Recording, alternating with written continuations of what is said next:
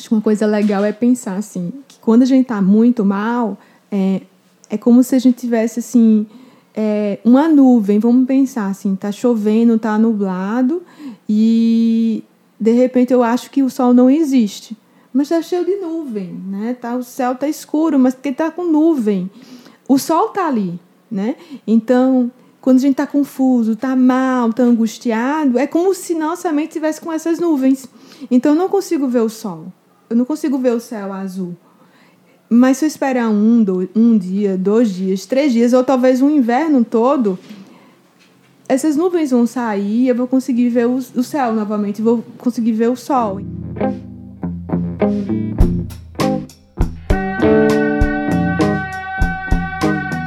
Seres de todos os reinos, bem-vindos a esse assim chamado ano de 2019, meramente nomeado por nosso calendário gregoriano que faz muito sentido para uns e absolutamente nenhum para outros. Vida nova por aí? Agora vai? 2019 vai ser o seu ano? Por aqui não esperamos tanto assim. É vida que segue. Mais uma dessas expressões que a Globo inventou e a gente se revolta no começo porque ela é muito ruim mas depois de uns 15 anos o Brasil todo fala de uma forma muito natural, como é o caso da expressão show de bola, que o Marcos também usa muito, pode tentar reparar aí no nosso programa. Pois bem, chegamos ao quinto episódio e o tema é urgente para que a gente possa reestabelecer as conexões perdidas durante esse turbulento e traumático período das eleições passadas, como reconhecer o outro em seu lugar e ter conversas mais genuínas. A nossa convidada se empolgou tanto quando a gente a convidou que ela resolveu dormir em casa um dia antes da gravação para já acordar no clima. É mentira, ela dorme aqui sempre. O nome dela é Kaline Vieira e em instantes eu faço a apresentação que ela merece. Antes disso, eu só queria convocar você, ouvinte assídua ou assíduo ou assídue deste podcast, que chegue mais para perto da gente. Acompanhe com emergência no Instagram, no Facebook, no Twitter, no Spotify. Escreve pra gente, mande dúvidas, sugestões de pauta, críticas, cartões de Natal virtuais, correntes, fake news e o que mais você quiser mandar. Chega junto. Se não tiver presente em nenhuma dessas redes, também é só mandar um e-mail em paracoemergência@gmail.com. E caso a vontade seja de elogiar, Aí a gente pede que você se contenha, porque a gente não está pronto para isso e todos aqui lidam muito mal com elogios, ficam orgulhosos, então segure sua onda, por favor. Bora falar dela então, nossa entrevistada de hoje, natural de João Pessoa, ela está morando em São Paulo, onde finalizou um mestrado em comunicação e se dedicou a treinamentos em comunicação não violenta, a uma formação em coaching ontológico e agora ela está se formando em filosofia clínica, tipo MacGyver. É nesse tipo de coisa que ela se interessa compreender o que nos conecta, o que nos une, o que nos distancia e o que nos separa. Enfim, como nos comunicamos. Somado a tudo isso, ela também vem trilhando um percurso de autoconhecimento e observação da mente, tanto por práticas formais de meditação quanto por práticas informais. Senhoras e senhores, com vocês, o quinto episódio do Coemergência com a nossa querida Kaline Vieira. Então, pessoal, esse aqui é o começo. Você que está ouvindo no a começo, é isso mesmo. Você que está ouvindo. Apresentando então a mesa de hoje, Alisson Granja. Bom dia, Alisson. Bom dia, Dani. Você está bem? Mais ou menos. Marcos Teles. Bom dia. Ana Boeiro. Bom dia, Dani. Bom dia, pessoal. Bom dia. Bom Eu dia. sou Daniel Cunha e conosco Kaline Vieira. Muito bom dia. Bom dia. E nos nossos corações, Manuela Laranjeira. Sim, sim. Bom dia, Manuela e todos os seres. Kaline, naquela conversa que você fez com a gente, uh, você propôs esse conceito de uma conversa genuína. E muita gente veio, então muitos de nós estávamos interessados em ter conversas genuínas. Acho que um jeito legal de começar seria você dizer pra gente qual é a ideia por trás desse conceito. E bom dia. Bom dia. Bom dia. então, Marcos, é, a ideia de tentar colocar essa, esse adjetivo aí, genuína, é uma tentativa de colocar uma qualidade nessa conversa, né? Separar um pouco essa ideia dessa conversa cotidiana que a gente tem E naquele momento é, eu tentei assim distinguir, mas uma distinção talvez até arbitrária, mas só numa tentativa de, de, deixar mais claro o que seria essa conversa genuína, né? Então, a gente poderia pensar que tem pelo menos aí quatro, cinco tipos de conversa.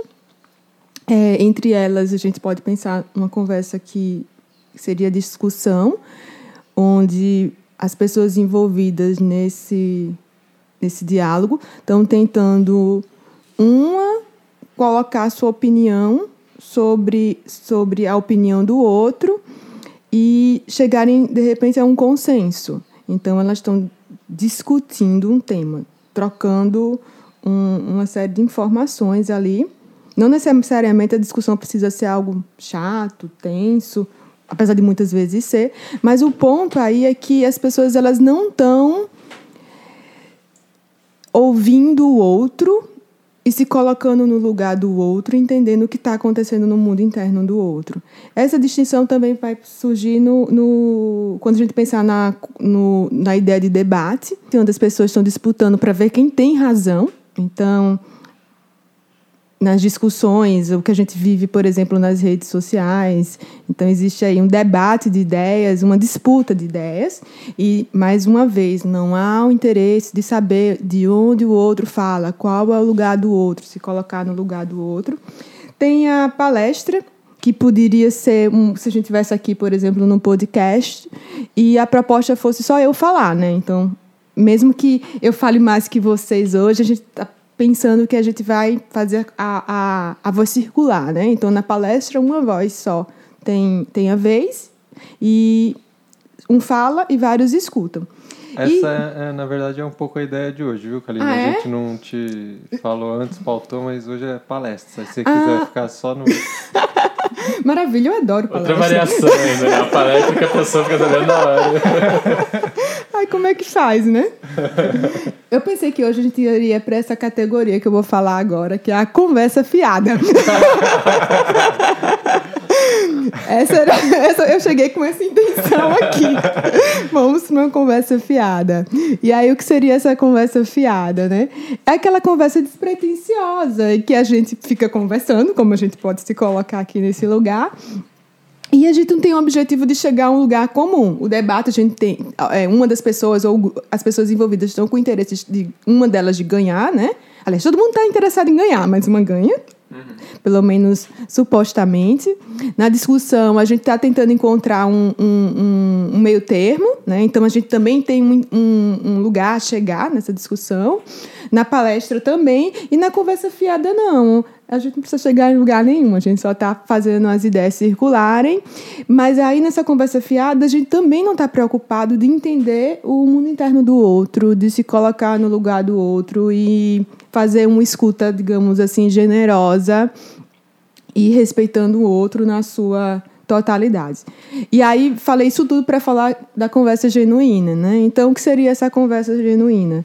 A conversa genuína seria aquela conversa onde estamos dispostos a escutar o outro é, como ele pode ser, sem julgamentos, sem críticas, sem ter que, sem exigências. E, obviamente, que a gente vai passar né, por essas questões. Então, é, alguém fala e me vem alguma ideia, algum julgamento, mas aí eu não fico preso eu não fico presa a esse julgamento. Eu suspendo um pouco ele naquele momento da, da conversa e a gente vai seguindo. Então, é uma conversa que pressupõe esse respeito. E ela é super desafiante porque é, é meio como uma dança, né? Uma conversa não acontece só com um, né? Então, é uma dança que precisa de uma certa condução e que tem uma série de riscos, mas a gente pode conversar sobre isso mais para frente. Mas seria um pouco isso, assim, resumidamente, essa, essa distinção. Não sei se ficou claro. Ficou, para mim. Ficou. Uhum. Uma dúvida que me surge agora de você explicando esses diferentes tipos de conversa.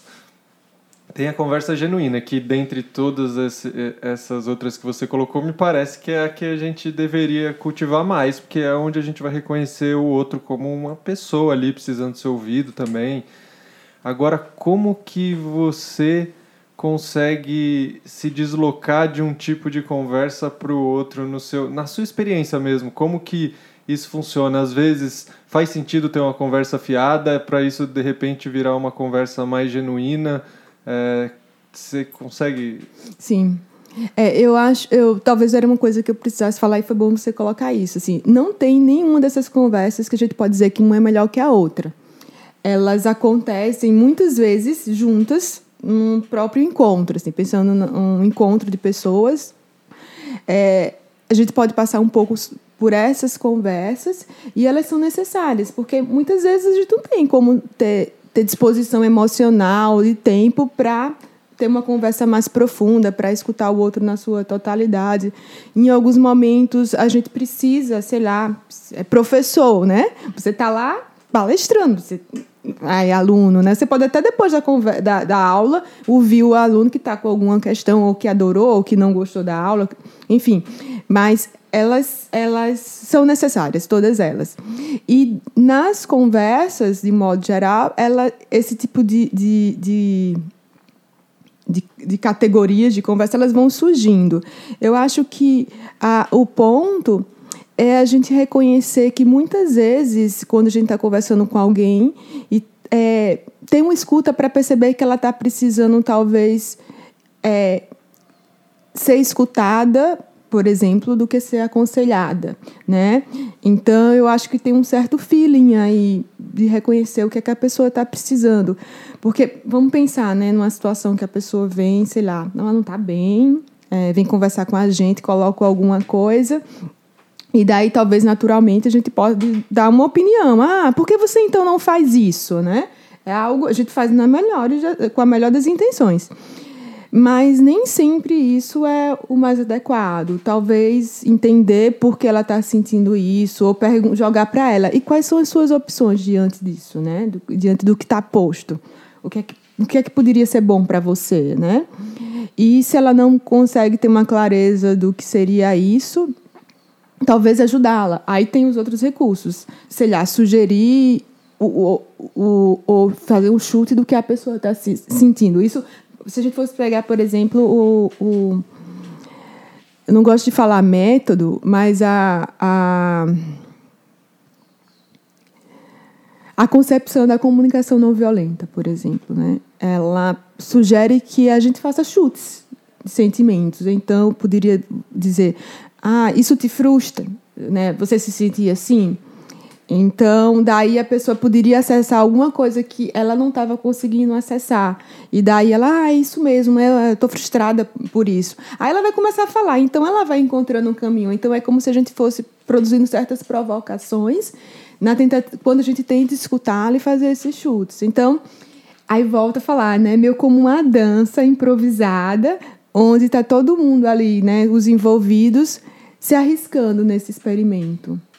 Eu faria uma pergunta meio genérica, mas é que assim. É, é, qual é o peso que, uma, que a capacidade de, de, de, se comunicar, ou até mais assim, o interesse de se comunicar com o outro, é, qual é o peso de, que isso tem numa vida bem vivida, assim? Uma vida show mesmo.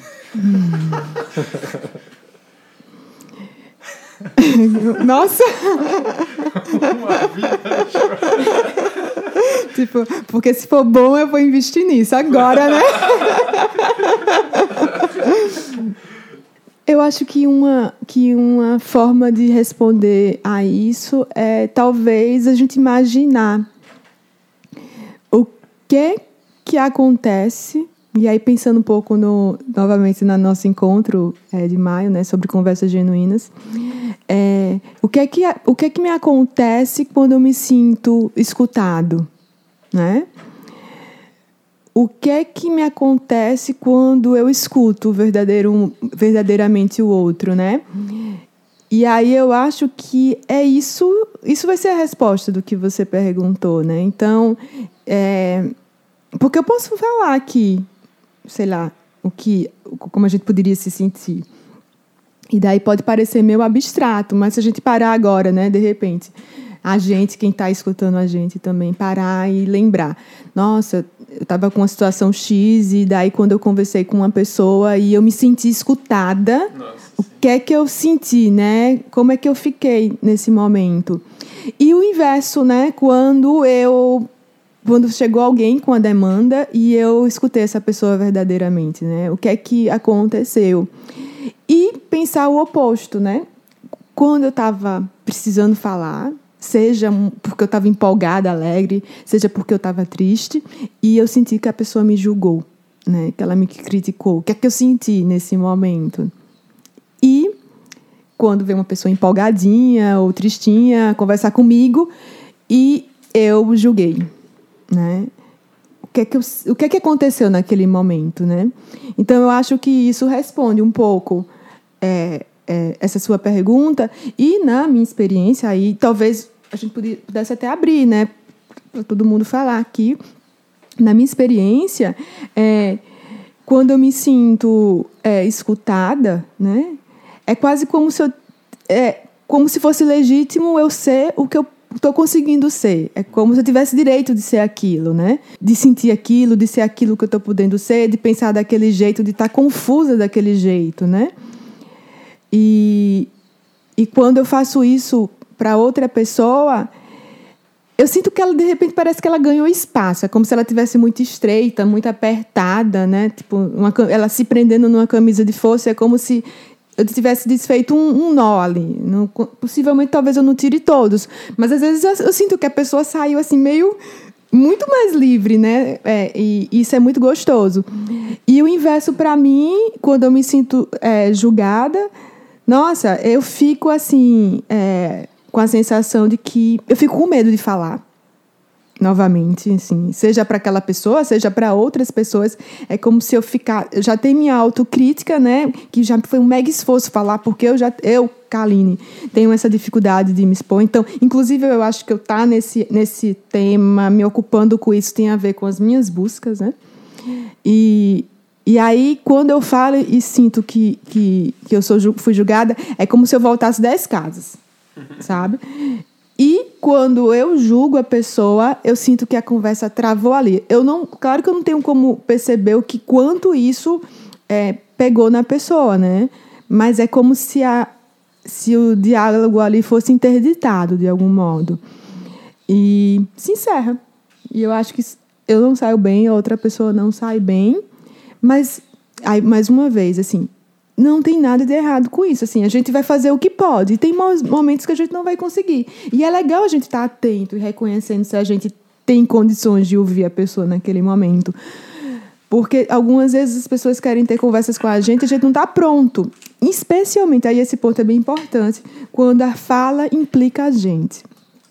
Porque às vezes é, é menos difícil escutar o outro quando ela vem com a demanda que não nos implica, que é uma questão dela, sei lá, dela com o namorado, com a mãe, com o pai, com o irmão, com o colega do trabalho. Mas se eu sou a colega do trabalho, se eu sou a namorada, se eu sou a filha, se eu sou a irmã e aquela demanda vem para mim, ela atravessa nossas relações. Então, assim, fica muito mais difícil se eu estou afetada, afetada por aquilo. Então, nesse momento, é bem legal a gente reconhecer que não tem condições de ouvir e de repente falar, ó, oh, vamos conversar, mas vamos conversar depois, assim, e colocar, não, ai, não quero conversar, porque parece que você está evitando a conversa. Olha, eu não estou bem para conversar agora, eu eu, eu acho que vai atrapalhar mais do que ajudar nesse momento. Então, deixa eu ficar bem. Assim, eu sei o quanto, sei lá, você pode estar se sentindo ansiosa, né? Inquieta com isso, mas talvez é, é, não seja bom. Ou até ouvir, mas se dá o direito de não precisar dar nenhuma resposta naquele momento, dizer que vai pensar um pouco, porque as coisas podem esperar, né? Você enfatizou é, a característica do julgamento, né, como algo a ser evitado, algo que, que meio que contaminaria essa, essa escuta genuína, essa conversa genuína. É, me vem à cabeça também outras características que atrapalham, como para mim é bem forte quando eu sinto indiferença, quando eu não uhum. sinto que a conversa está afetando a outra pessoa. De alguma forma, e que ela está, na verdade, escutando quase como uma obrigação social. Então, eu, é, aproveitando isso, eu queria que você falasse um pouco sobre é, que características seriam interessantes para a gente desenvolver e a gente estar tá atento para que essa conversa genuína ela se dê. Hum, eu acho que um ponto, Alisson, é que e que talvez em algum momento a gente precise fazer isso com um certo eu vou falar a palavra não é esforço mas um movimento consciente, né? Vamos pensar que a gente não cultivou essas qualidades, então acho que um movimento consciente que talvez fosse interessante é de interesse para o outro. Então, quando você fala essa palavra de ser indiferente, eu estou supondo que a pessoa não estava interessada, né? Então, se eu sou indiferente para o outro, é, eu, o outro, através das interpretações que ele pode ter em relação ao que está acontecendo, de experiências anteriores, ele pode supor que eu não estou interessada né, na conversa. E aí a gente precisa cultivar esse interesse, né, com uma certa curiosidade pelo outro. Então, é, eu acho que um elemento interessante nisso é a curiosidade, meu como a curiosidade da criança que está interessado pelo que o outro está sentindo, pelo que o outro está falando e especialmente sem ficar pressupondo o que a outra pessoa está falando, assim. Ela disse alguma coisa e aí eu não preciso usar meus referenciais para traduzir a experiência. Se, eu tenho, se aquilo não está claro, eu pergunto para ela, né? Mas o que é que você quer dizer com isso? Tá, foi bom, foi bom por quê? Foi ruim, foi ruim por, por quê, né? E eu acho que naturalmente isso vai vai é, transparecendo para o outro que ele tá, que a gente está interessado, né? E ele vai se abrindo, vai vendo que, que tem sentido aquela conversa e vai se sentindo acolhido, especialmente quando novamente essas perguntas elas não não estão ali para avaliar a pessoa, para julgar a pessoa, mas de fato, porque tão, a gente está interessado no outro, né? Te respondeu? Seria algo como preservar o espaço para que o outro possa surgir exatamente como ele está naquele momento. Isso. E pensando nesse aspecto do desinteresse, é demonstrar que há esse espaço, né? E aí é como se fosse, tá, tem espaço, vem, entra um pouco mais, deixa eu abrir aqui a porta. Aí deixa eu abrir mais, deixa eu abrir mais. E a pessoa vai percebendo que, que há espaço, que há interesse de verdade que eu gostei que você falou de quando alguém está ouvindo a gente é como se a gente tivesse tendo permissão para existir do jeito que a gente é, né? De uhum. como é, a gente se sente bem com isso. E, é, e, e, na verdade é quando o outro a gente parece que para dar esse espaço para o outro é como se a gente tivesse que fazer alguma coisa especial, mas na verdade é simplesmente estar tá lá e ouvir, né? Tipo, não tem que fazer nada. Dentro da conversa genuína, não tenho nenhuma ação que eu tenha uhum. que tomar eu não tenho nada inteligente para dizer, eu não tenho que criar nenhuma nada de artificial, eu simplesmente tenho que estar tá lá, inteiro lá. E isso já traz esse é, faz com que a pessoa se sinta bem e ganhe espaço, né? Então uhum. isso é isso é, é muito bom. Eu, eu também percebo isso na experiência de de estar tá conversando com alguém e sentir que essa pessoa está ouvindo e é como se tá resolvido, não precisa de mais nada assim. É, é engraçado porque é, às, vezes, às vezes a gente não faz nada, nem precisa falar, né? Mas só eu acho que o olhar, essa, é, essa, essa percepção da atenção que o outro tem, né? Olha, estou atento. E o outro tem espaço para falar, à medida que o outro fala, é como se ele fosse se reconhecendo nesse falar, ele fosse compreendendo o que se passa com ele. E aí ele sai, putz, adorei essa conversa, foi maravilhosa. A gente não abriu a boca, né?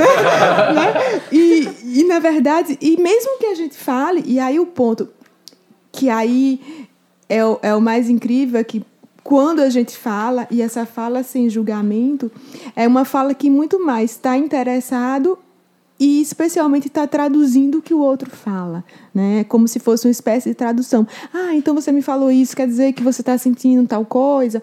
Ah, tá. Então foi quando isso aconteceu que você que você fez isso e se sentiu assim. É como se a gente de alguma maneira organizasse o pensamento do outro. E isso, assim, não é uma coisa que a gente faz assim, é, com intenção, racionalizando esse processo.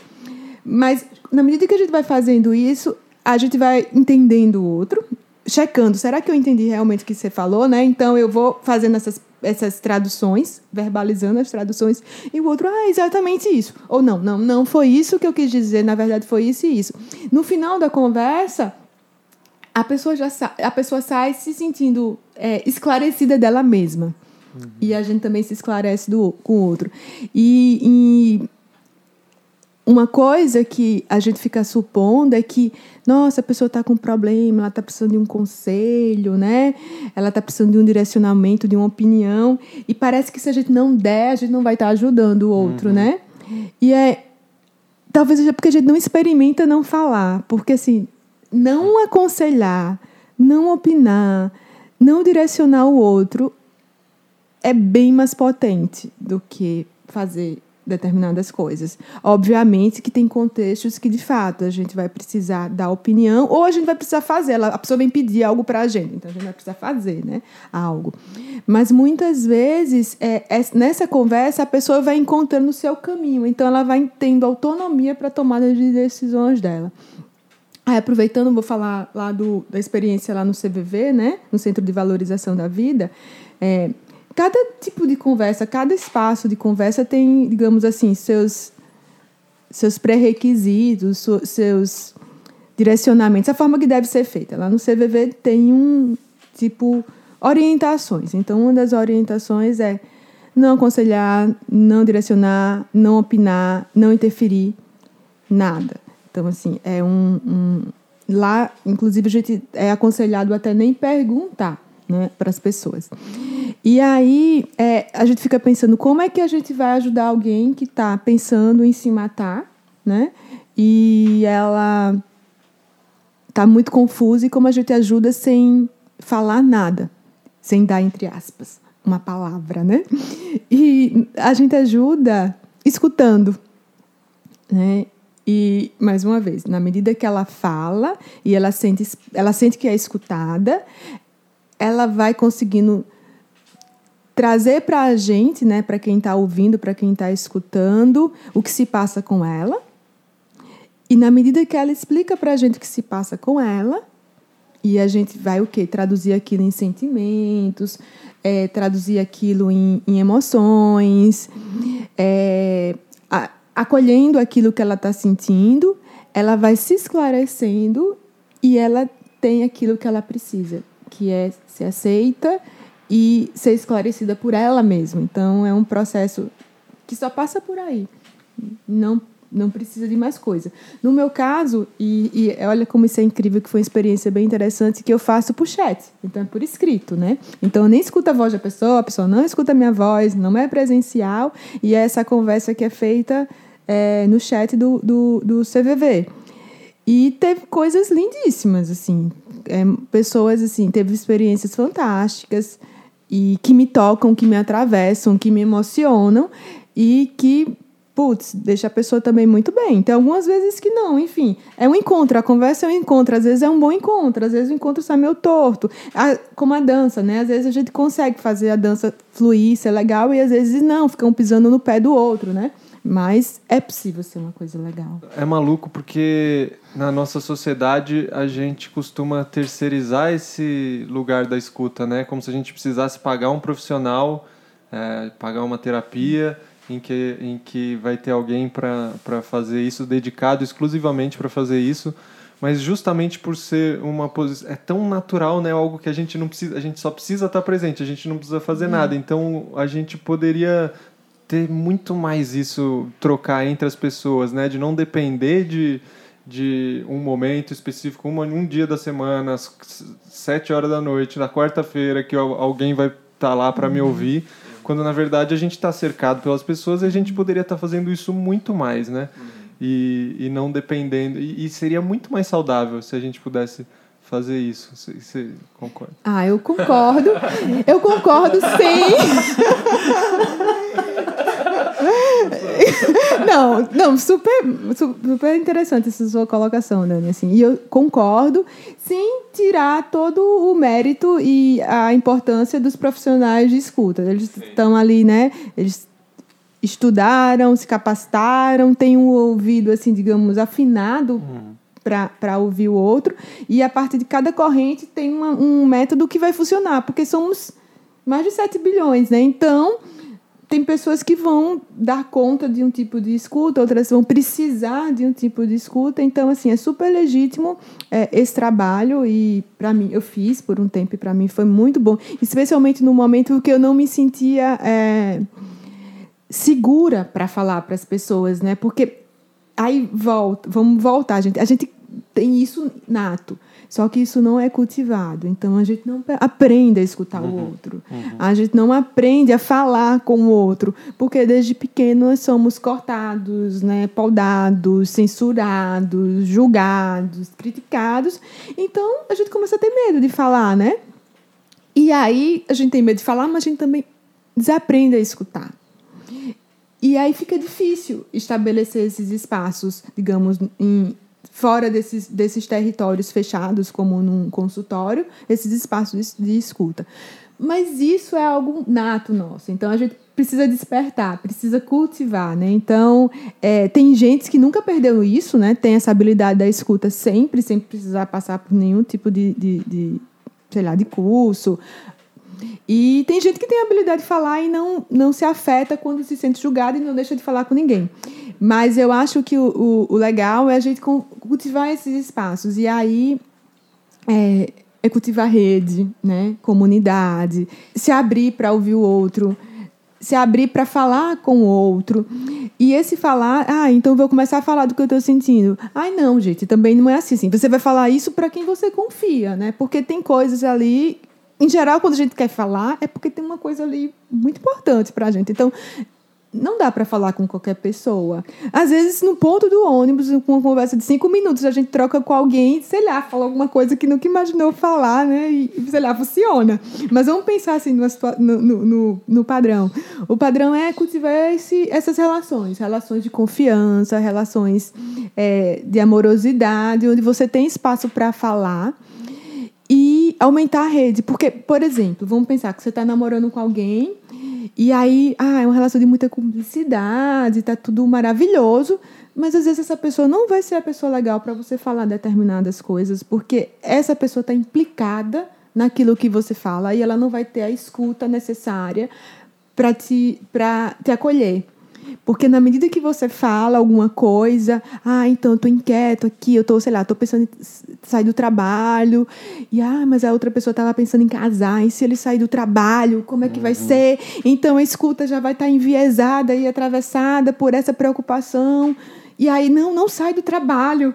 Essa pessoa não vai ter escuta de abertura e de acolhimento total. Então, o legal é a gente ampliar nossas relações e ter essa, essa sacação, né? Para quem falar o que falar. Porque. Sacação? Eu gostei, hoje. Para sacar, sacar as pessoas e perceber que, que cabe ou não cabe falar determinadas coisas. Porque tem pessoas que não vão conseguir ouvir naquele contexto. Ela pode ouvir mil coisas, mas se toca num ponto específico, talvez ela não esteja preparada, não esteja pronta, e não dá para cobrar isso do outro, né? Então vai ser meio que experimento. Então muitas vezes eu acho que a gente acaba não falando e recorrendo aos profissionais porque nossa rede é muito restrita e o que a gente tem para falar implica as pessoas. Uhum. Então a gente precisa de um espaço menos é, Contaminado. contaminado. Talvez um espaço mais isento. Né? Isso, mais, mais neutro, né? Deu para perceber um pouco a diferença dessa relação da escuta, digamos assim, uhum. profissional uhum.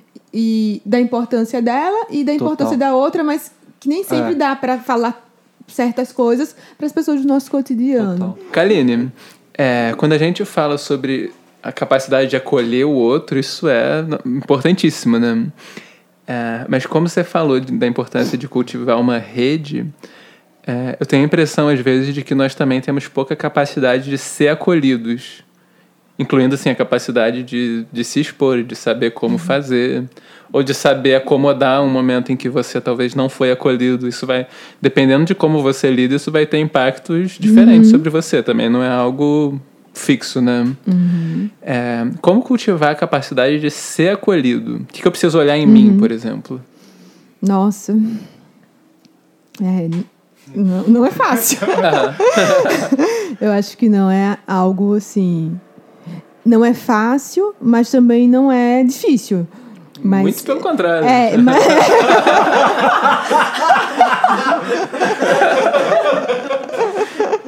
é, eu acho que já, já respondeu. Vamos passar para a próxima. Não, até porque, assim, é, Pode ser não ser fácil, mas viver sem saber ser acolhido é mais difícil ainda, né? É, o, o ponto, assim, é, o, é que, assim, não é, não é fácil, mas não é difícil. Exige uma disposição, né? Exige um, um, um, certo movimento, né? E eu acho que o movimento principal disso é se vulnerabilizar. Hum. Né? E se vulnerabilizar é se colocar em risco, né? É se expor, né? E aí é preciso lidar com essa exposição, né? E para algumas pessoas isso pode ser mais difícil, para outras pessoas isso pode ser mais fácil. Mas eu acho que, voltando aos pontos, o cultivo de uma rede é algo que pode ser que pode facilitar essa exposição, essa vulnerabilização. Eu acho que a importância das pequenas atitudes de vulnerabilidade. Então, você não precisa expor a sua coisa mais dramática, você pode ir experimentando coisas mais sutis, né? Que você daria conta, né? De falar. E e avançando, é meio que um, e se testando, se permit, e se permitindo é, se abrir nesse espaço. E eu acho que aí também, é, de uma maneira inversa, também escutar o outro e fazer o exercício do não julgamento, porque muitas vezes a gente tem é, dificuldade de se expor, de se vulnerabilizar, por receio de ser julgado, né? E muitas vezes a gente pode ter receio de ser julgado porque a gente, a gente se julga muito, Nossa, né? Sim, é. Pelo auto-julgamento, né? É.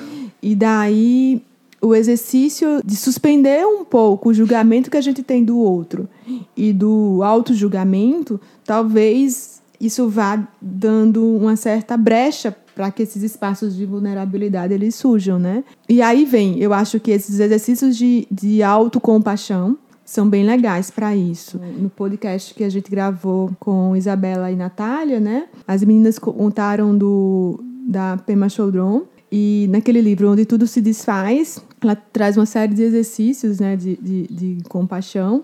E um deles, ela fala dessa, desse abraço, dessa acolhida é, com nós mesmos. Né? Então, se eu estou sentindo, sei lá, raiva nesse momento e eu estou mal com essa minha raiva, eu posso me abraçar, na, eu posso abraçar a minha raiva. E aí, esse abraçar a raiva não é ficar é, cultivando a raiva é acolhê-la, né? E na medida que ela, a gente acolhe, ela se acomoda na gente. Eu gosto muito do, de pensar nisso como vamos pensar uma criança que ficou com raiva porque o time do futebol dela perdeu o jogo e passei, meu sobrinho passou por isso. Esses dias ele, o time dele foi jogar numa outra escola e eles perderam de 8 a 0. Foi pior do que 7 a 1. Foi pior do que o 7 a 1. E aí a tia dele contou pro Brasil inteiro ver o Arthur, lida com isso. Eu vou ter a colher daqui a pouco. Aí. aí, assim, aí, ele não foi raiva no caso dele, minha irmã contou, mas ele ficou triste, mas digamos, vamos pensar a raiva, né? E aí, o que, que você vai, faria com essa criança, né? Você ia falar, para de ter raiva. É um absurdo você ter raiva, porque você não jogou bem, porque o time não sei o quê. Uhum. Começar, você não ia fazer isso com uma criança. Ou, bem, supostamente, é. não parece ser a atitude mais adequada para uma criança. O que você ia fazer com ela? Você ia acolher. O que é acolher uma criança? É, senta aqui no meu colo, deixa eu te dar um abraço, a gente fica ali juntinho um pouco. No máximo, tá, ó, tudo bem, eu entendo, é chato mesmo, né? É chato perder. Nossa, você ficou com vergonha, né? E, daí, e é isso que a gente precisa fazer com a gente. E às vezes é difícil. E para mim, um bom exercício para mim é eu coloco essas pessoas, aí eu pego uma criança que eu amo, aí eu coloco o meu sobrinho nesse lugar, que é o meu lugar, eu me projeto nele e o que é que eu faria com ele? Aí eu tento falar, fazer comigo, sabe? E aí é um, tipo um alto abraço mesmo. E quando a gente faz isso, a gente super entende o outro chateado, a gente entende o outro com raiva, e a gente começa a entender a nossa raiva e a nossa chateação. E ao invés de isso ampliar, que, que é o mais mágico disso tudo, ao invés de só ampliar a, a raiva, ah, eu estou ali alimentando, ou a chateação, não é como se ela tivesse um espaço para ela se encaixar no nosso corpo eu estou usando isso assim, metaforicamente. Ela se encaixa no nosso corpo, se acomoda e deixa de doer, como se fosse uma ferida que cicatrizou. Ela ficou ali com uma marquinha, mas ela não dói mais. E quando a gente não acolhe, é como se ela tivesse ali inflamada, pulsando, incomodando. E eu acho que esse exercício é bem legal. E eu acho que é esse exercício que a gente precisa fazer com a gente mesmo, fazer com o outro. E naturalmente a gente vai confiando que a gente pode ser acolhido, que a gente pode ser aceito, que a gente pode não ser julgado, né? Então, em comum nesses processos é meio que reconhecer que aquilo existe, deixar aquilo existir. Isso, algo assim? Isso. E abraçar do mesmo jeito que quando na proposta aqui da, da, da para a conversa genuína, que a conversa genuína se pressupõe, antes de tudo, uma escuta genuína. Então, nessa escuta genuína, a gente vai escutar o outro e deixando ele ser aquilo que ele pode ser, acolhendo os traços super legais que a gente aprova, que a gente concorda, que a gente valoriza e acolhendo aquilo também que a gente não acha tão legal, mas é o que o outro pode ser. Então, fazer isso com a gente mesmo, fazer isso com o outro, né? E isso, mais uma vez, é um exercício. É um exercício, é, especialmente de, de suspender nossos julgamentos e não achar que a gente é dono da verdade, que a gente sabe como as coisas deveriam ser. É, tipo assim, como deveria ser? Não sei. Como é que deveria, como é para você, né? É, é apenas. Uhum. Por exemplo, em brigas de casal é muito comum que, que seja difícil as pessoas colocarem isso em prática por elas terem uma direção muito clara em mente de como as coisas deveriam acontecer, né? Então, uh, de que maneira para a gente conseguir escutar bem e ter, se comunicar bem com o outro, a gente precisa ter uma maleabilidade, enfim, na vida, na verdade, né? De como, de como as coisas deveriam acontecer, já que se eu tenho um projeto, eu não vou aceitar que o outro queira, uh, queira ir para outra direção, por exemplo. Sim. É, e, e quando a gente pensa, né, numa relação de casal, aí, ou uma relação de trabalho, entre amigos, é, a gente está pressupondo aí um, um sei lá, um, um, norte específico, né? E daí, muitas vezes, a gente tem até a clareza do norte que a gente quer. Vamos pensar assim, num casal e combinou de ir para praia nesse final de semana. Vamos para Santos, aqui em São Paulo. Vamos para Santos. Então, a, o, tem um objetivo em comum ali. Mas a forma que cada um vai para Santos é diferente. Então, as estratégias que cada um vai usar para ir para Santos é diferente. Talvez um prefira de carro, o outro prefira de ônibus. E se a gente não conversa, no, no dia de ir para a praia, um comprou a passagem de, de ônibus e o outro, né, chegou de carro.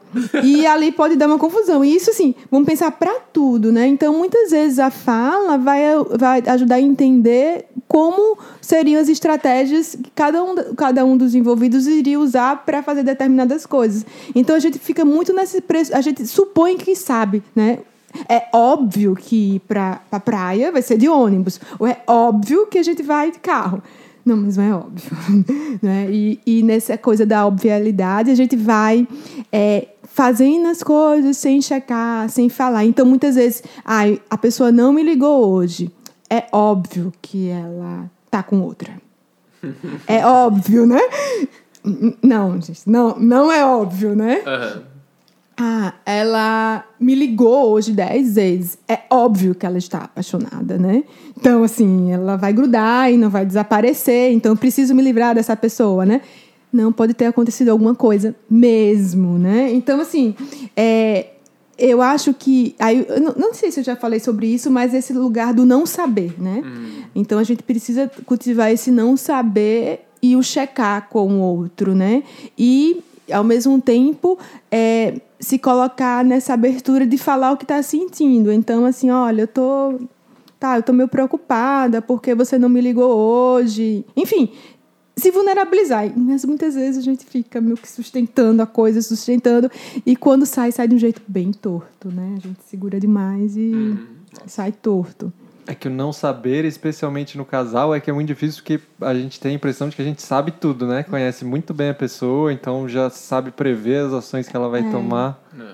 E sabe, além da relação com a pessoa, pelos outros relacionamentos. Porque no outro relacionamento que eu tive, quando fazia, quando virava para a direita, significava não.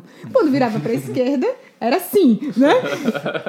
Mas não necessariamente, né? Então a gente vai com esses pressupostos, vai seguindo isso para tudo, né? Então a gente precisa é, e na escuta com o outro, por isso as perguntas é que quando a pessoa fala que determinada coisa aconteceu, a gente começa a pressupor. Então você ficou triste? Não, a gente não sabe. Aí tem que perguntar assim, mas o que é que você sentiu? Porque eu posso pressupor que pelas minhas experiências, pelo que eu já ouvi, que a pessoa ficaria triste na situação. Mas não, ela ficou com raiva, ou não. Tipo assim, perdeu o emprego. Putz, você tá triste. Não era tudo que eu queria, não aguentava mais aquele emprego, né? Então, a gente não sabe de verdade o que acontece com o outro, a gente precisa perguntar. E essa escuta é, é, é, exige esse movimento, que é um que exige um movimento que é muito simples, né? Nossa, não saber é tão mais fácil do que saber, né? Se a gente for pensar. Partindo do, do fato que a gente, o grupo aqui, tem em comum essa conexão com a meditação, né? Como um exercício de familiarização com a própria mente.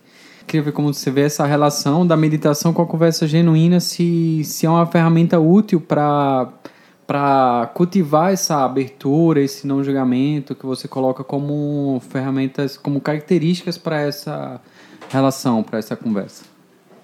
Eu acho que, as, acho que a gente cultiva uma, uma coisa bem legal com a meditação, que é o deixar os pensamentos virem e irem, sem se engajar com eles. E eu acho que na escuta, né, nessa escuta genuína, ou no cultivo dessa conversa genuína, esse aspecto é bem importante, porque quando é, a pessoa fala algo e surge um julgamento, uma interpretação na minha mente, ao invés de eu me engajar com esse julgamento, eu vou deixar que ele vá. E sigo a conversa como se eu estivesse sentada em silêncio. Do mesmo jeito que quando eu estou sentada em silêncio e um pensamento surge e eu não me engajo e deixo ele ir, numa conversa, numa escuta genuína, eu posso fazer a mesma coisa. Porque, ao contrário do que a gente pode pensar, e aí eu não vou falar por todas, eu vou falar bem, bem genericamente, de, de certas conversas com terapeuta, sei lá, um analista, um psicólogo, que ele está analisando aquela fala, né? Ele, a proposta da, do, da tarefa dele é ouvir o outro, mas analisar o que se passa pelo outro também, com um repertório teórico para isso, nessa escuta a gente não vai fazer uma análise do outro. A gente só está escutando. Então, o que é julgamento ali é completamente desnecessário. O que é análise do outro é desnecessário. Então, eu solto e deixo ir. E ali o que eu posso fazer é. E aí o julgamento vai existir. Eu não estou dizendo que ele não existe, porque a gente pensa, ah, então só vou escutar o outro quando eu não julgar. Não, o julgamento vai vir, mas eu vou soltar. E daí eu vou fazer perguntas, ou vou fazer checagens com você, talvez a partir até do julgamento. Que o julgamento me deu uma resposta, mas eu vou checar se aquilo tem sentido ou não. Mas eu não me engajo nele como se fosse a, a, a resposta para aquilo que você está falando. Então eu vejo muito essa, eu vejo essa semelhança, sabe? Essa, essa prática do soltar aquilo que surge e que não foi convidado a participar da conversa. Kaline, sobre esse ponto da meditação, é, como entra nisso a importância de da pessoa conseguir reconhecer o que ela está sentindo? Que a gente acha que faz isso, mas é muito menos óbvio do que parece, né? Uhum. É, eu acho que a escuta do outro pressupõe uma autoescuta também. Então, assim, na medida que eu estou cultivando uma escuta do que se passa pelo, com o outro, do que ele está sentindo, do, como ele, do que ele do que ele está fazendo, de tentar entendê-lo, eu acho que isso pressupõe necessariamente, aí necessariamente, uma autoescuta. Então, é, eu não sei o que, se, a gente, se a gente pudesse pensar, ah, tem uma ordem nisso, acho que pensando assim logicamente, seria bem legal que passasse primeiro por nós, né? E depois para o outro. Mas muitas vezes a gente consegue acolher ou ter compaixão com o outro e ter mais dificuldade do que ter com a gente. Então, por isso o exercício, né, do é, sugerido pela Pema Chodron. Então, é, tentar reconhecer, eu estou sentindo tal coisa, o que é que está me acontecendo, né? É, porque eu fiquei torto, né? Uma coisa, até no, no, Eu acho que eu não falei isso lá no encontro, mas que é um exemplo legal, é vamos pensar que a gente marca tomar um café, sei lá, 16 horas. E aí eu chego no café às 16 e, tipo, 16 e 15 você me passa uma mensagem falando que vai atrasar. No nosso combinado, Isso você nunca já tá. hein? Não, isso nunca aconteceu. E aí no nosso combinado, né, você tá 15 minutos depois do combinado falando que não vai chegar a tempo. E aí você chega, sei lá, 17. E daí eu tô lá, eu fico meio emburrada, falo meio torta com você. Enfim, o, o café que era para ser uma boa conversa fica contaminado, né?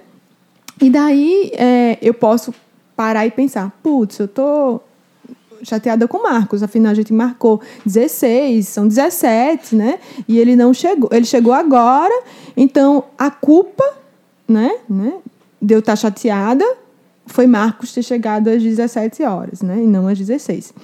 E aí, é, isso é uma coisa muito. É quase um. É bem óbvio isso. E aí, se eu, se eu for parar para entender é, e reconhecer onde está a minha chateação nisso, eu posso descobrir, né, parando para fazer essa autoescuta, que eu tô chateada porque eu corri muito para estar às 16.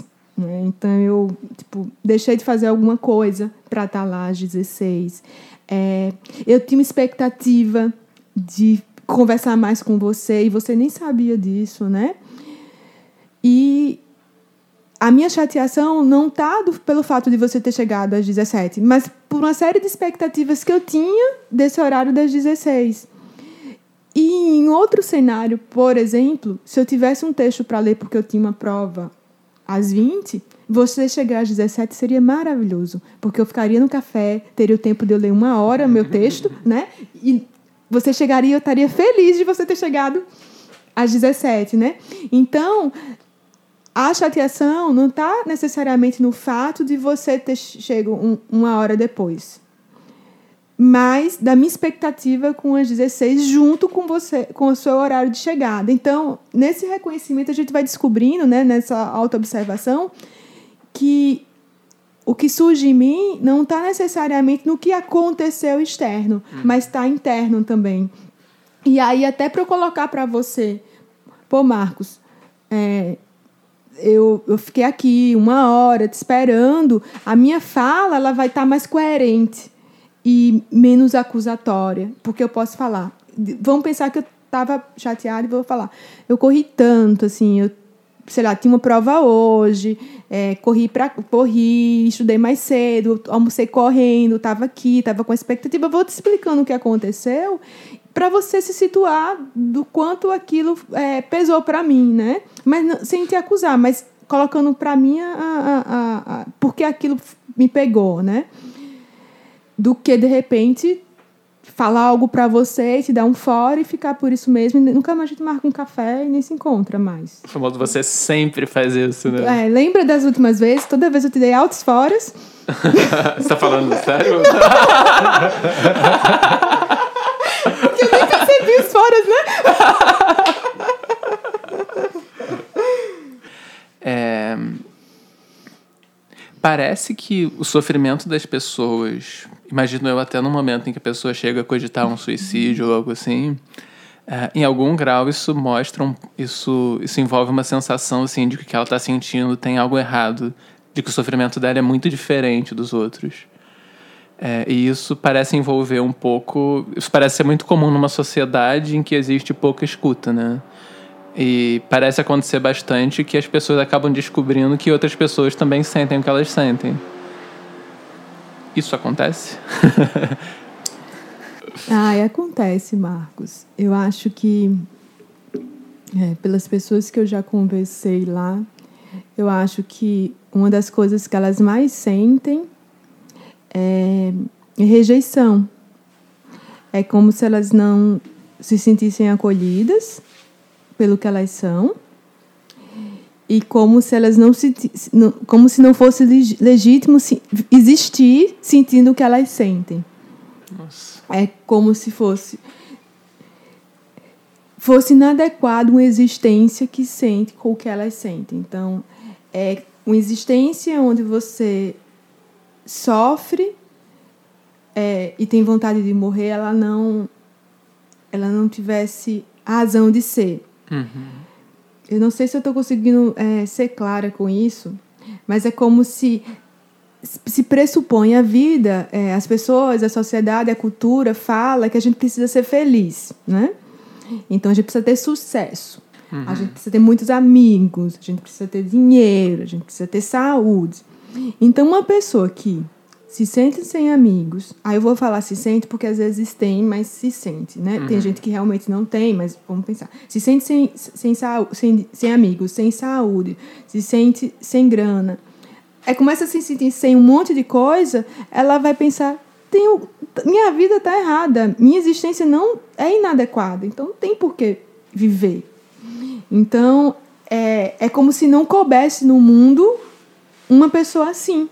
Uhum. E isso é muito duro, né? Porque quem disse que só é possível viver sendo feliz? Quem disse que todo mundo é feliz? Quem disse que, que somos felizes? A gente tem experiências de felicidade, a gente tem experiências de tristeza, a gente tem experiências de raiva, a gente tem experiências de êxtase, a gente tem um monte de experiências, mas ninguém é, né? Só aquilo. E aí, é, eu acho legal é, quando a gente conversa né, com as pessoas e elas é como se elas se sentissem aceitas assim é, é, é, eu acho que o mais interessante é isso o acolhimento e esse acolhimento que a gente falou aqui esse tempo todo desce a, a percepção da pessoa que ela tem espaço de existência uhum. é um pouco o que eu falei ah na alta acolhida deixa deixa eu aceitar essa raiva né e ela se encaixar no meu corpo e ela conseguir é, ficar ali sem latejar, né? Sem doer. É, quando eu aceito o outro, é como se ele se acomodasse no mundo, de alguma maneira. Ele conseguisse ter espaço para se acomodar no mundo. E é como se já fosse possível viver. Obviamente, tem pessoas que têm uma série de questões e que aí, diante do, do, da escuta delas com elas mesmas e delas com outras, elas vão descobrindo que elas precisam de recursos, de recursos médicos, de remédio, enfim. Tem, né, a, a medicina está aí, né? Tem uma série de patologias que precisam de interferência, né? Mas, mesmo o que tem interferência é, é, de medicamento, etc., é, é, é preciso descobrir que se, existem pessoas doentes no mundo, né? Existe doença, né? A gente não vive só na saúde. E é ok tá doente. Não tem nenhum problema, não está errado, não é anomalia, né? Você não precisa deixar ser exterminado porque está doente. Então, eu acho que nesse sentido, é, é, nessa experiência do CVV e, e com as pessoas que, de alguma maneira, que não precisa ser lá, né? Eu acho que todo mundo, eu acho que a gente no mundo que a gente vive hoje, né? Tantas e tantas pessoas sofrendo, tantas e tantas pessoas com depressão, tantas e tantas pessoas pensando em suicídio. Gente, tem, se eu for pensar, várias pessoas queridas minhas uhum. é, falaram já sobre isso. É, e eu acho que ter coragem de falar é bem importante, porque ela vai descobrindo que não tem nada de errado de sentir, né? uhum. né? Porque, assim, eu tenho que matar até meu desejo de não querer viver, né? né? E as pessoas precisam sentir que elas podem existir assim e que há recursos e que há estratégias e que passa.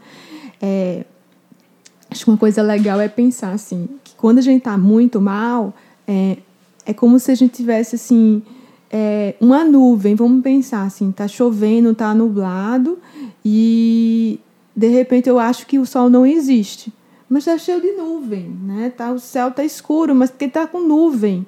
O sol está ali, né? Então, quando a gente está confuso, está mal, está angustiado, é como se nossa mente estivesse com essas nuvens. Então, eu não consigo ver o sol. Eu não consigo ver o céu azul. Mas se eu esperar um, dois, um dia, dois dias, três dias, ou talvez um inverno todo, essas nuvens vão sair, eu vou conseguir ver o, o céu novamente, vou conseguir ver o sol. Então, é, tomar decisões quando a gente está muito confuso ou cheio de nuvens na mente não é o melhor não é o melhor conselheiro né? Uhum. então é tentar sustentar isso buscar apoio. E eu acho que um exercício que a gente precisa fazer tem umas pessoas que vai, vai ser muito mais difícil eu não estou aqui é, deslegitimando determinadas dores mas a gente também precisa saber sustentar certas angústias e é como se a gente não conseguisse sustentar algumas angústias. Então, tem dia que a gente vai ficar mal, torto. Sustenta isso, né? Assim, sustenta, segura. Não segurar no sentido eu preciso ser forte, não. Mas lida com isso. Deixa, deixa essa angústia estar presente, porque faz parte também do nosso aprendizado. Uhum. Ficar angustiado, ficar triste. Não tem nada de errado em estar triste, então angustiado. Obviamente, se isso se prolonga, é preciso buscar uma, uma compreensão do que está acontecendo. Mas não tem nada de errado. Até porque uma pessoa felizinha por três semanas também seria estranho, né? Então, tem alguma coisa ali, apesar de ser bom, tem que entender, porque de repente ela pode estar em uma euforia que não é dentro de um equilíbrio legal, né? E pode fazer um monte de besteira. Inclusive, pessoas, por exemplo, com transtorno bipolar, é, elas têm mais riscos de cometer suicídio no momento da euforia do que no momento da, da depressão, porque na euforia elas têm coragem. Nossa, caramba. Então é muito mais arriscado para elas é, cometerem um, o ato de, de, de, de, suicídio quando elas estão no polo oposto, né? O polo uhum, que supõe-se que ela está bem. Uhum. Né? Então, são questões aí a pensar. A Manu, que não pôde estar presente aqui hoje, ela, ela mandou uma pergunta sobre um tópico que a gente tem conversado bastante, sobre as consequências do isolamento das pessoas. Enfim, que não é o que acontece por uma culpa individual, mas que, em grande medida, pelo o modo que a gente vive, favorece que as pessoas acabem se isolando.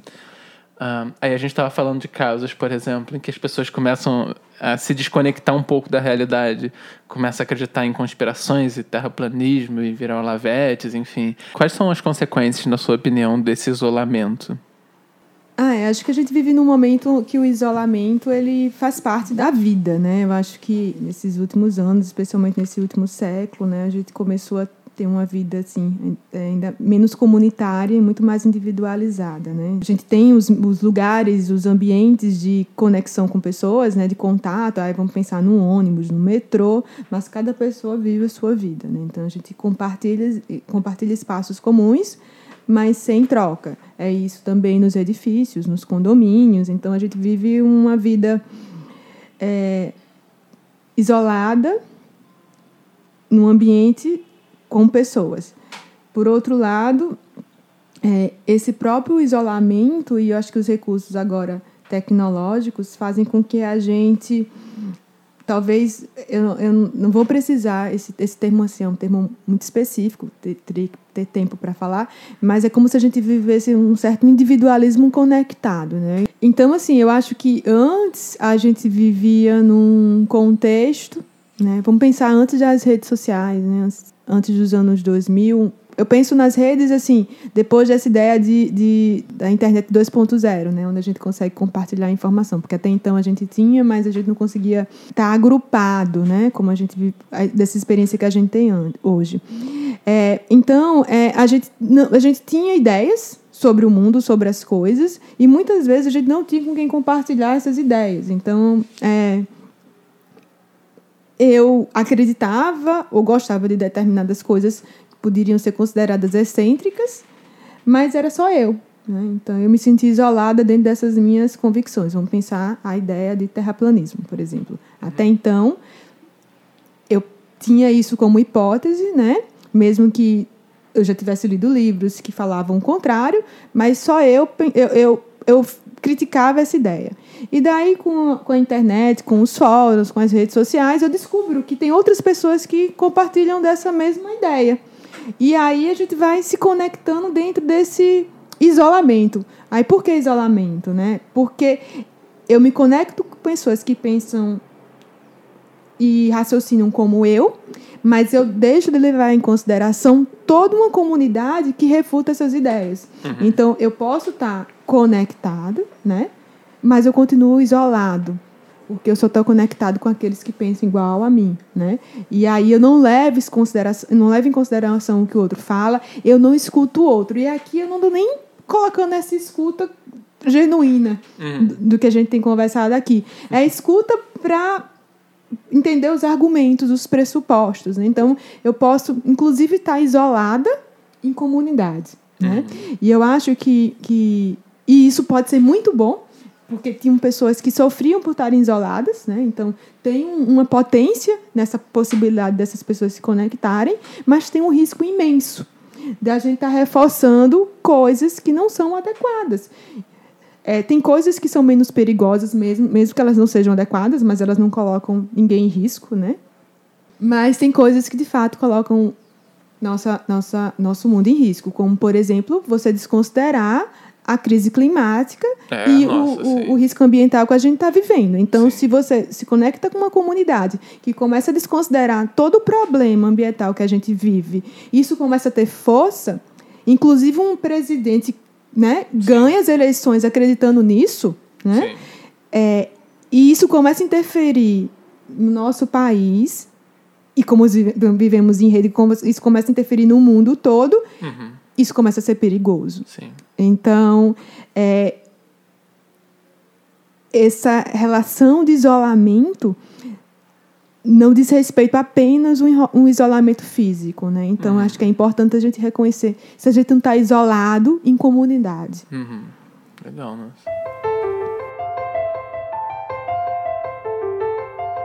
Kaline, é, nesse sentido de fazer uma relação entre a autoescuta e a escuta do outro, é, pelo que eu entendi, você levantou três pontos que são super importantes. Um deles seria, é, digamos assim, cultivar uma curiosidade para entender o que surge internamente, é, já que isso não é tão óbvio quanto parece. E com isso, afrouxar um pouco os pressupostos que a gente carrega de meio que ter muita convicção do que o outro está sentindo seria também é, se ver e ver os outros no contexto de uma humanidade compartilhada e aprender a se relacionar com a gente e com os outros de uma maneira mais gentil e menos autocrítica. Na prática, dia a dia, o que, que você sugere que a gente possa fazer para tentar cultivar esses três pontos e conseguir se relacionar com a gente e com os outros de uma forma mais autocompassiva, mais bondosa? Cultivando conversas mais genuínas e que promovam é, a elevação das pessoas. Eu acho que tem tanta coisa que a gente pode fazer, mas ao mesmo tempo eu acho que eu teria condições de, falar o que, eu, o que eu fiz, o que eu faço, né? Para mim, esse exercício da autoescuta é bem importante. É, uma coisa que eu gosto de fazer, por exemplo, é quando eu estou me sentindo meio torta, assim, tem coisas me inquietando. E às vezes eu nem tenho clareza do que está acontecendo. Eu gosto de escrever o que eu estou sentindo. Meio como diário, sabe? Eu estou sentindo isso, isso e isso. É, aconteceu isso e isso. Coloco aquelas ideias ali para ver se tem sentido ainda no outro dia. Porque muitas vezes a gente sim, alguma coisa pega a gente, a gente não precisa também necessariamente, ah, eu preciso falar para o outro o que eu estou sentindo, né? Às vezes tem um contexto específico que aquilo pega mais e eu deixo as coisas acomodarem. Então, muitas vezes eu, eu, eu anoto. A meditação também, para mim, é algo que, que é legal, né? Assim, sentar em silêncio. Então, um, uma prática contemplativa e que cultiva esse espaço do, especialmente do soltar, né? do deixar ir e do serenar de alguma maneira as emoções, para mim é importante. É, eu acho que pensando na. Isso eu falei. Dois exemplos que eu dei agora são coisas que a gente pode fazer sozinho, né? Preciso necessariamente estar falando, fazendo com alguém. É, o passo é, para falar com outra pessoa, eu, eu acho que para mim, e eu acho que especialmente no início, é é o que eu já falei, é escolher coisas de alguma maneira, de alguma maneira mais simples para compartilhar com outra pessoa, como se fosse meio que um experimento. Deixa eu ver o que acontece se eu compartilhar tal questão com tal pessoa. Deixa eu ver o que acontece, né? Então, eu posso é, fortalecer essa minha coragem fazendo movimentos mais sutis, mas ampliando para o outro e, e aos poucos eu vou conseguindo fazer com coisas, digamos, mais mais complexas para mim, né? Porque às vezes o que é complexo para mim pode não ser nem para o outro, né? E eu acho que isso é legal. Eu acho que a escutar o outro é super importante. A gente vê o quanto é, é, é, é mágico, é estar tá disponível para um café, né? Se a pessoa não chegar atrasada, ou ela chegando também. é, escutar o outro, marcar, ter mais esses momentos, sabe, desse tipo de conversa, assim. Eu acho que uma coisa que a gente tem um certo receio é de puxar certos assuntos, né? Tipo, é como se tivessem assuntos que não pudessem ser puxados, assim, mais delicados. Então, é se arriscar a, a jogar, às vezes todo mundo fica em silêncio na mesa, né? Uhum. Mas eu acho que com amigos, assim, que você tem uma certa segurança, é dar espaço é, para que essas pessoas falem. E por que a gente não tem esse tipo de conversa, né? E se é algo que, que a gente pode ter o tempo todo. Eu acho que é especialmente pelo risco que essas conversas nos colocam, né? Elas nos colocam nesse risco produzido pela vulnerabilidade, mas ela também nos colocam no risco de deixarmos de ser quem somos. Né? O que seria isso, né? É, quando a gente se coloca na disposição de ouvir o outro e suspende nossos julgamentos naquele momento, é como se a gente desse uma abertura. a gente desse uma abertura para que outros mundos existam. E aquelas nossas verdades, até então sólidas, elas começam a ter a ser, não é nem que elas perdem força, mas elas começam a ser questionadas. Então, aceitar o outro e a verdade do outro coloca em xeque as nossas próprias verdades. Então, a dificuldade muitas vezes de escutar o outro é porque isso pode nos, nos desestabilizar. Você diria que nós somos mais fortes se nós podemos ficar vulneráveis? Tantas coisas a defender, tantas identidades a sustentar na verdade é algo que nos fortalece? Eu acho que nesse. Não, não sei se nesse aspecto, ou talvez em todos os aspectos, Sim. isso tem muito sentido, né? Porque na medida que eu não temo o que, o que a vulnerabilidade pode produzir, é, ou pelo menos não é nem que eu não tema, mas que eu enfrente né, a, o medo que aquilo pode produzir, eu vou descobrindo que eu continuo existindo mesmo uhum. depois de passar pelas confusões que a vulnerabilidade pode trazer ou das coisas boas que ela pode trazer. Então, eu acho que isso nos fortalece, sim, nos deixa mais corajosos. Kaline, só para finalizar, então, queria te pedir para dar uma amarrada, com base no que você tem estudado e falou aqui com a gente, no que seria essa ideia de escuta genuína e indicar também alguma referência que possa ajudar as pessoas que se interessaram por esse assunto a se aprofundar um pouco mais. Aí, gente, eu acho que uma coisa que se a gente fosse pensar é, numa estrutura e, ou numa disposição para essa escuta genuína que produz essa conversa genuína, né? É, a gente poderia pensar que a gente precisava estar num movimento de abertura para o outro e essa abertura para o outro é esse outro com o O maiúsculo, né? Que é o outro que é o diferente que é aquilo que não é semelhante a mim. Então, eu teria que estar com essa abertura para o outro. Nesse momento, eu suspender minhas crenças e meus julgamentos e fazer um movimento de ter empatia pelo outro, então é me colocar no lugar dele e de compaixão, no sentido de tentar me aproximar do mundo interno dele e, e desejar profundamente que ele se livre dos sofrimentos que ele pode estar sentindo e que eu quero que ele seja feliz.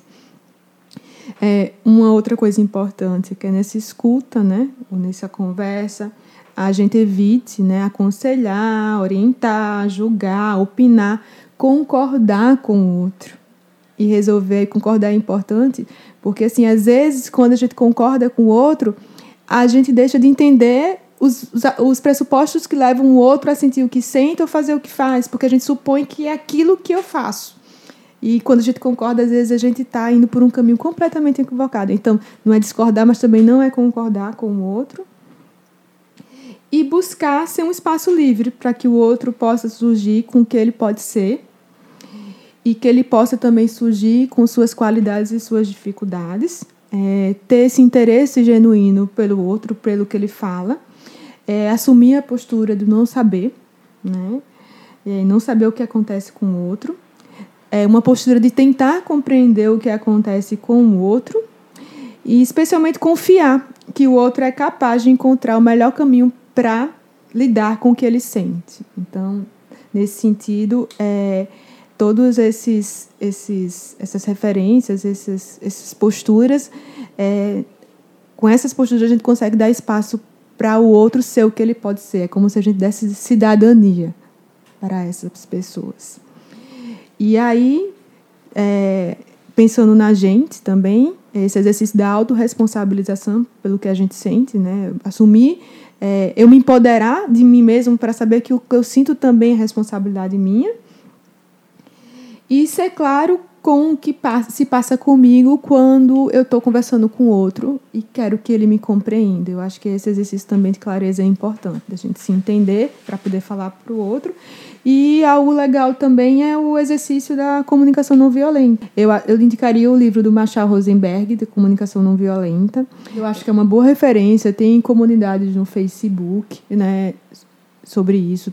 Tem um pessoal aqui em São Paulo, no Rio, acho que no Brasil todo, mas aqui, aqui em São Paulo tem um pessoal bem legal. E eu, uma, uma pessoa assim que tem feito um trabalho muito bacana, e eu acho que que, que é bem legal é, acompanhá-la é o Christian Dunker. Né? Ele é um psicanalista, professor lá na USP. Ele tem um canal no YouTube muito bom. Né? Hum. Acho que dá para também acompanhar um pouco essas referências dele. E, enfim, tem outros caminhos aí, mas eu acho que esses dois acho que são bons pontos de partida. Né? E para a gente conversar. E acho que a gente vai seguir essas conversas aqui, né? Vamos, pensar, vamos pensar, inclusive, no nosso novo encontro, né? De conversas genuínas e tal. Acho que. 2019. vamos, vamos cultivar esses espaços, né? Vamos ver se a gente consegue fazer isso, que eu acho que é a base para uma existência feliz, né? Uhum. Bem vivida. Muito bom. Obrigado, Kaline pela disposição em conversar com a gente. Nossa, gente, eu não esperava estar aqui nunca. Obrigado por ter vindo até aqui conversar com a gente. Eu sei que foi super difícil encaixar nessa agenda, vir para cá, não é fácil, mas a gente agradece muito. E obrigado a vocês que nos acompanharam mais uma vez. Obrigado, Alisson, Ana, Marcos, Manuela, Brasil, América do Sul, mundo. Universo. Universo. Paralelos paralelos. e é isso, gente. Então, nos vemos na próxima, caso a nossa amiga em permanência permita, né? Já permitiu quatro, né? Já Pô? tem permitido Cinco. vários. Vamos ver como é que vai. Tudo de bom.